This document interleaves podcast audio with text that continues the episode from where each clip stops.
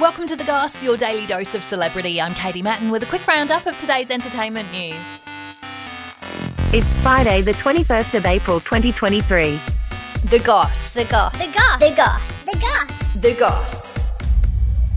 Alec Baldwin has had his manslaughter charges against him dropped. We both assumed the gun was empty. He was accused of killing a crew member on the set of his movie Rust after the prop gun had been accidentally loaded with live bullets. There's a criminal investigation. Alec claims he didn't pull the trigger, with new evidence suggesting that the gun could have been fired without pulling it, as it had been modified before it reached the set. So if you shot the gun, you go bang. When we roll the camera, you gotta go bang and have the gun gun snap back. You have to create that. The 65 year old actor has had two involuntary manslaughter charges dropped, with the case against him now being dismissed. When I talk about this, my concern is that I don't sound like I'm the victim because there is a victim. He's continued to film the movie, with the armourer who was in charge of the gun still being charged. Because I used to love to make movies. I did.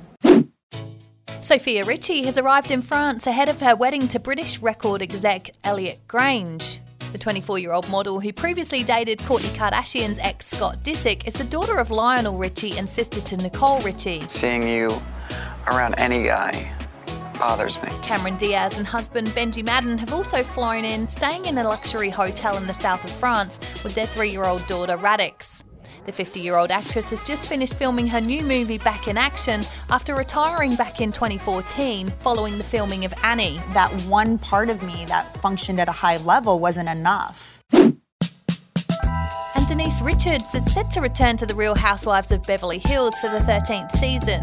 The 52 year old actress who was married to actor Charlie Sheen is coming back on the show after Lisa Rinna left at the end of last season. He's too damn old. I know. And he's got three kids. Denise left the show in 2020 after she fell out with Lisa following rumours that she was in a same sex relationship with Brandy Glanville. I've always wanted to keep things good and peaceful, but it takes two people. She's said to be paid a million dollars per season.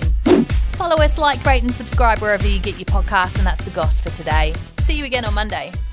a Podshape production.